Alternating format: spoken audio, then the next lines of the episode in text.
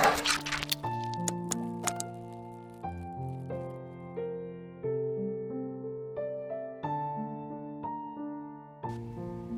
các bạn, mình là Mỹ Phương, phát thanh viên của chương trình podcast ngày hôm nay.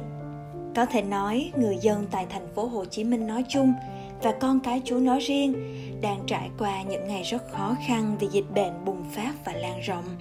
Nhiều tín hữu đã bị nhiễm bệnh, nhiều người phải ở trong các khu phong tỏa hoặc bị cách ly tập trung. Lệnh giãn cách xã hội cũng khiến cho rất nhiều người bị mất việc, công việc kinh doanh bị ảnh hưởng một cách nghiêm trọng. Không những thế, tình trạng khan hiếm rau củ quả và các mặt hàng thiết yếu đã trở thành một đề tài nóng trong những ngày qua. Tuy vậy, khung cảnh ảm đạm đó lại trở nên ấm áp lạ thường khi hội thánh và con dân Chúa khắp các tỉnh thành đang đồng lòng hướng về thành phố Hồ Chí Minh.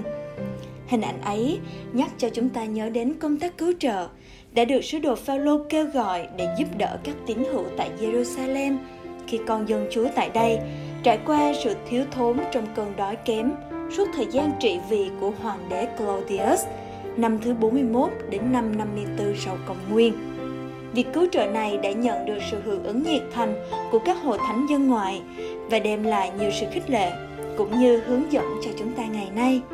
Chương trình podcast ngày hôm nay muốn chia sẻ với các bạn ba nguyên tắc quan trọng trong công tác cứu trợ thông qua phân đoạn Kinh Thánh trong Cô-rinh-tô nhì đoạn tám từ câu một đến câu hai mươi bốn. Nguyên tắc đầu tiên, tự nguyện và rộng rãi.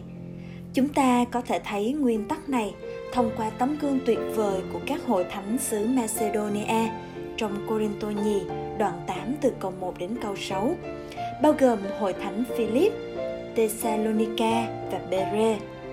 Điều đáng chú ý ở đây là họ không phải là những người giàu có hay dư dật. Tuy vậy, sự ban cho của họ không bị giới hạn trong những gì họ có, dù cũng đang ở trong hoàn cảnh ngặt nghèo. Nhưng người Macedonia đã khẩn khoản nài xin Phao-lô cho họ được dự phần trong việc giúp đỡ các tín hữu ở Giê-ru-sa-lem, và họ đã tự nguyện quyên góp theo khả năng của mình, lại cũng quá khả năng nữa. Cô-rinh-tô nhì đoạn tám câu ba câu bốn. Điều này khiến cho sứ đồ Phao-lô vô cùng được khích lệ và ông khen ngợi tinh thần ban cho rộng rãi của người Macedonia. Nguyên tắc thứ hai, kịp thời và thực tiễn. Sứ đồ Phao-lô đã nêu lên tấm gương rộng rãi của các hội thánh xứ Macedonia để khích lệ hội thánh Cô-rinh-tô trong Cô-rinh-tô nhì đoạn tám từ câu bảy đến câu mười lăm về tinh thần ban cho. Ban đầu, khi nghe về sự khó khăn của các tín hữu tại Giê-ru-sa-lem, hội thánh Cô-rinh-tô cũng đã bày tỏ sự nhiệt thành, mong muốn được dự phần vào sự giúp đỡ này. Nhưng vì một lý do nào đó, họ đã lơ đễnh và trì hoãn sự quyên góp mà họ đã khởi sự từ năm trước. Cô-rinh-tô nhì đoạn tám câu mười. Hội thánh Cô-rinh-tô là một hội thánh vượt trội về các ân tứ thuộc linh, và sứ đồ Phao-lô muốn khích lệ họ cũng vượt trội trong việc ban cho nữa. Nhưng đó không phải là một mệnh lệnh, vì việc từ thiện là điều không thể ép buộc.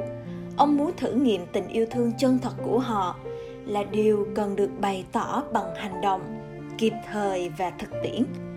Và họ cần thể hiện điều đó bằng cách hoàn tất điều họ đã bắt đầu trong khả năng của mình với sự sẵn lòng, chứ không phải bị thúc ép. Nguyên tắc thứ ba, minh bạch và ngay thẳng. Chúng ta có thể học hỏi điều này từ việc kêu gọi quyên góp và tổ chức công tác cứu trợ của sứ đồ Phao-lô, Cô-rinh-tô nhì đoạn tám từ câu mười sáu đến câu hai mươi bốn. Ông nói trong Cô-rinh-tô nhì đoạn tám câu hai mươi rằng: "Chúng tôi thận trọng để tránh bất cứ lời than phiền nào về cách sử dụng số tiền quyên góp lớn lao này." Minh bạch là một yếu tố rất quan trọng trong công tác từ thiện, và sứ đồ Phao-lô biết sẽ có rất nhiều người không ngần ngại để bêu xấu và vu khống ông sử dụng tiền từ thiện cho mục đích riêng. Vì vậy, sứ đồ Phao-lô không làm công việc quyên góp này một mình, nhưng ông có những người cộng sự trách nhiệm để cùng ông thực hiện. Đây là những người được Phao-lô khen ngợi về tinh thần nhiệt thành và được mọi người tin cậy. Phao-lô và các cộng sự đã cố gắng hết sức để làm điều tốt đẹp, chẳng những ở trước mặt Chúa mà cả trước mặt người ta nữa. Cô-rinh-tô nhì đoạn tám câu hai mươi mốt.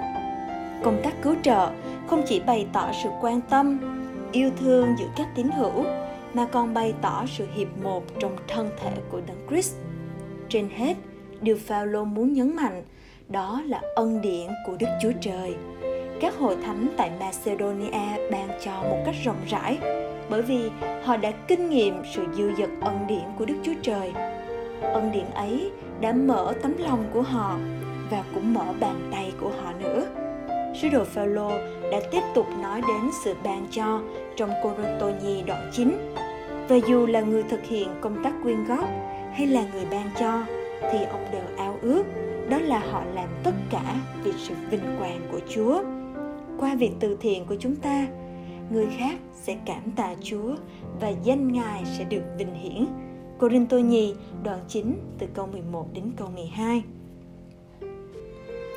Nếu bạn có câu chuyện khích lệ nào về công tác cứu trợ trong mùa dịch, hãy chia sẻ cùng với ô đê bê ở phần bình luận bên dưới nhé.